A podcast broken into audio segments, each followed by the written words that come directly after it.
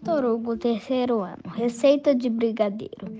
Ingredientes: uma lata de leite condensado, 3 colheres de chocolate em pó, uma colher de manteiga, granulado para decorar. Modo de fazer: em uma panela, coloque o leite condensado, o chocolate em pó e a manteiga.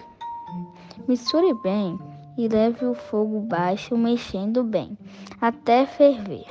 Retire do fogo, espere esfriar.